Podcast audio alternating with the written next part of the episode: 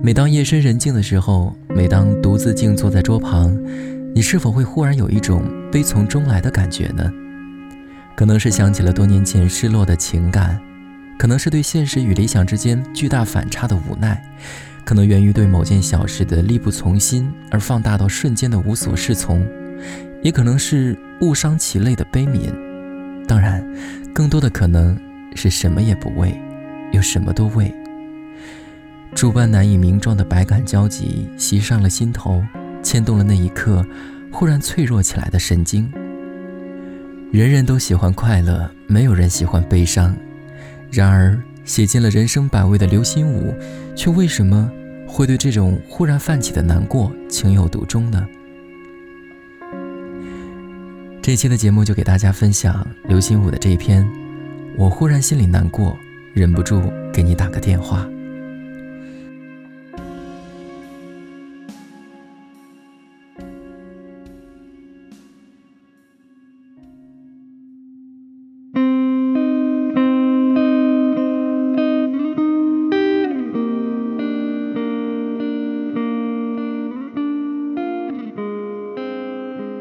深夜里，电话铃响，是朋友的电话。他说：“忍不住想要给你打个电话，我忽然心里觉得很难过，非常非常难过。”就是这样，没别的。说完，他挂断了电话。我从困倦中清醒了过来，忽然非常感动。我也曾有这样的情况，静夜里，忽然有一种异样的情绪涌上心头。那情绪却可称之为难过，并非因为有什么亲友故去，也不是自己遭到了什么特别的不幸，恰恰相反，也许刚好经历了一两桩好事快事，却会无端的心里难过。不是愤世嫉俗，不是愧悔羞赧，不是耿耿于怀，不是悲悲戚戚，而是一种平静的难过。但那种难过深入骨髓。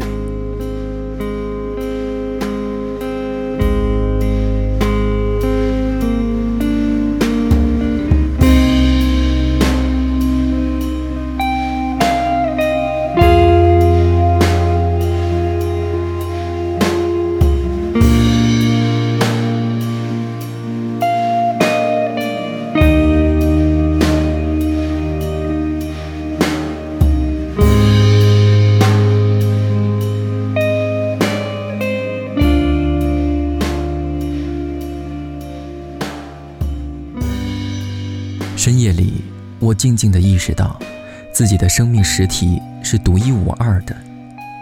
不但不可能为最亲近、最善意的他人所彻底了解，就是自己，又何尝真能把握那最隐秘的底蕴与玄机呢？并且，冷冷地意识到，自己对他人，无论如何努力地去认识，到底还是只近乎一个白痴，对由无数个他人组合而成的群体呢？简直不敢深想。归纳、抽象、联想、推测，我勉强可以应付白日的认知，但在静寂凄清的夜里，却会忽然感到深深的落寞。于是，心里难过了。也曾想推开妻子，告诉她我心里忽然难过；也曾想打一个电话给朋友，只是告诉他一声如此如此。但终于都没有那样做，只是自己突然的咀嚼那份与痛苦并不同味的难过。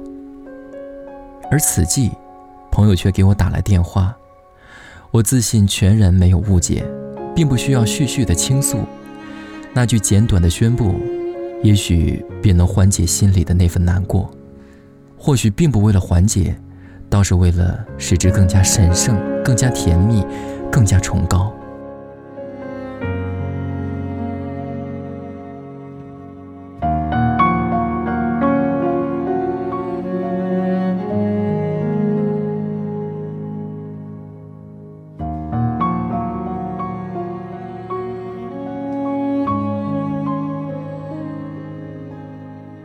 在这个毋庸讳言是走向莫测的人生前景中，人们来得及惊奇，来得及困惑，来得及恼怒，来得及愤慨，来得及焦虑，来得及痛苦，或者来得及欢呼，来得及沉着，来得及欣喜，来得及狂喜，来得及满足，来得及麻木，却很可能来不及在青夜里扪心沉思，来不及平平静静、冷冷寂寂的忽然感到难过。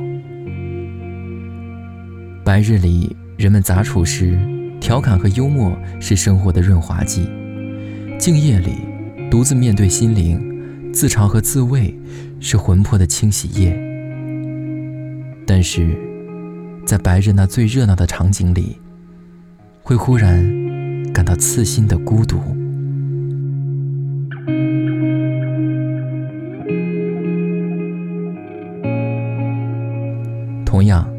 在那夜里最安适的时刻，会忽然有一种侵入肺腑的难过，会忽然感觉到世界很大，却又太小。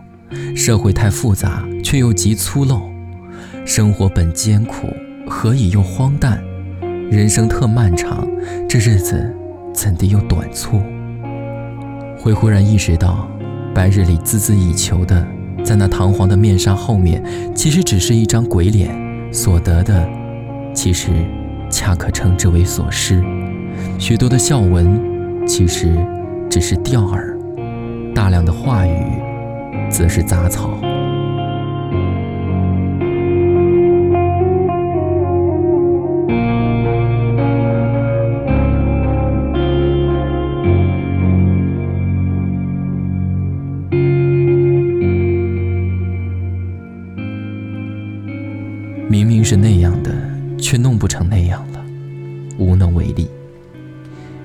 刚理出个头绪，却忽然又乱成了一团乱麻。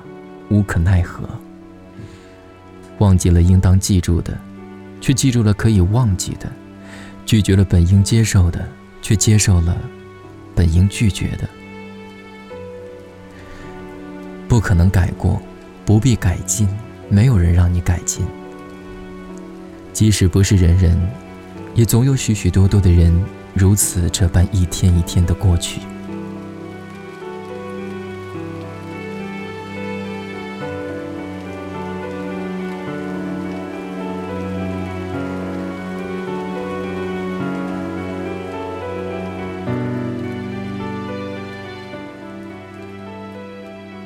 心里难过，但年年难过，年年过，日子是没有感情的。他不接受感情，当然也就不为感情所动。需要感情的是人，人的情感首先应当富于自己，唯有自身的情感丰富厚实了，方可分享与他人。常在白日开怀大笑吗？那种无端的大笑。偶在静夜里心里难过吗？那种无端的难过，或者有一点端，但那大笑或难过的程度，都忽然达于那端外了。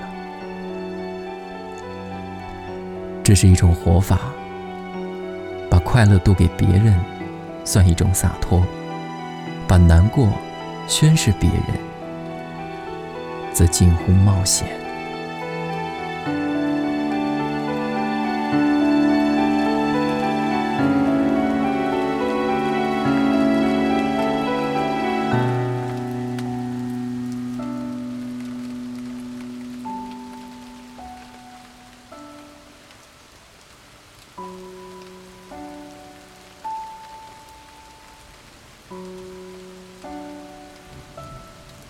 好了，再次感谢刘心武的这一篇，我忽然心里难过，忍不住给你打个电话。